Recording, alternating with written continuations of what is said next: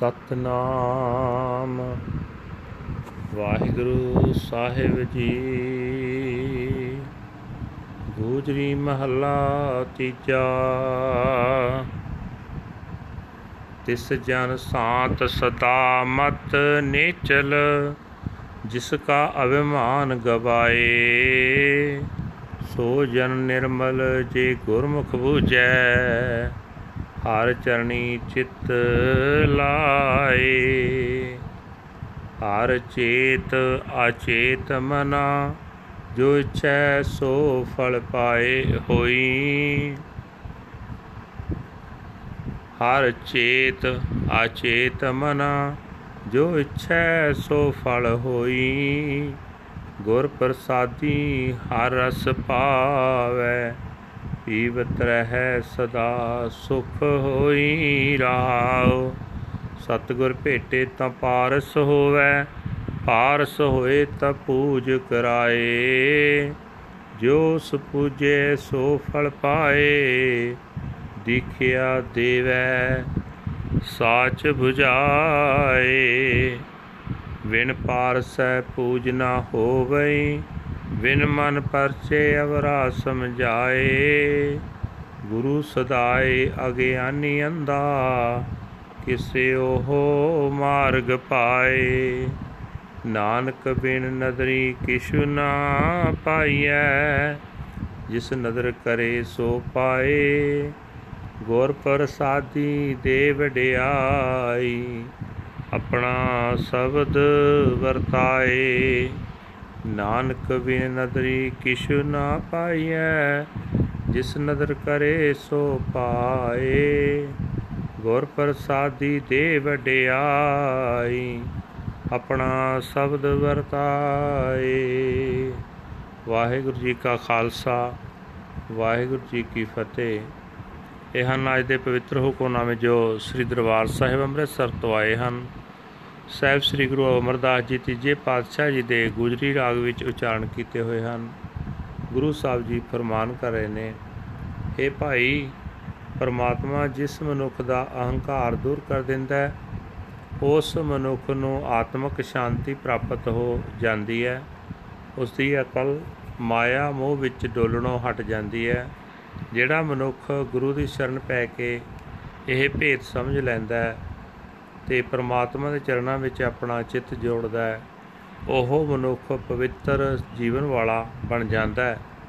ਇਹ ਮੇਰੇ ਗਾਫਲ ਮਨ, ਪਰਮਾਤਮਾ ਨੂੰ ਚੇਤੇ ਕਰਦਾ ਰਹੋ। ਤੈਨੂੰ ਉਹੀ ਫਲ ਮਿਲ ਜਾਏਗਾ ਜਿਹੜਾ ਤੂੰ ਮੰਗੇਗਾ। ਗੁਰੂ ਦੀ ਸ਼ਰਨ ਪਾਓ।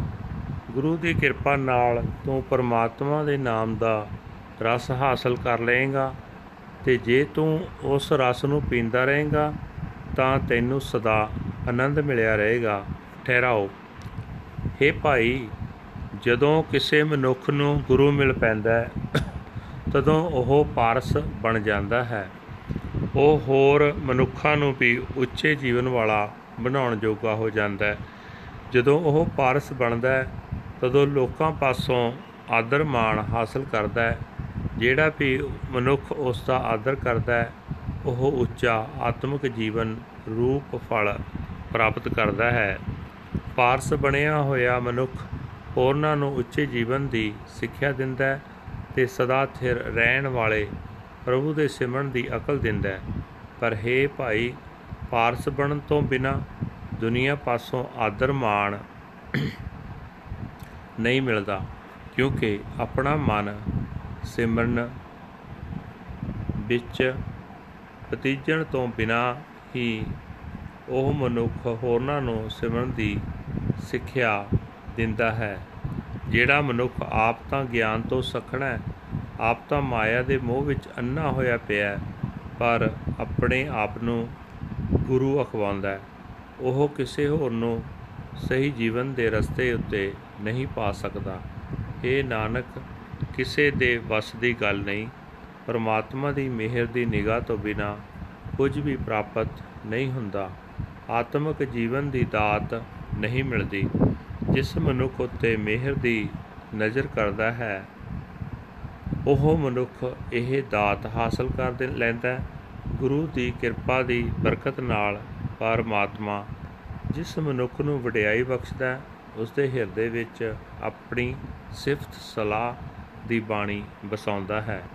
ਵਾਹਿਗੁਰੂ ਜੀ ਕਾ ਖਾਲਸਾ ਵਾਹਿਗੁਰੂ ਜੀ ਕੀ ਫਤਿਹ This is today's hukamnama from Sri Darbar Sahib Amritsar uttered by our third Guru Guru Amar Das Ji under heading Gujri Third Mahal Guru Sahib Ji says that humble being who eliminates his ego is at peace.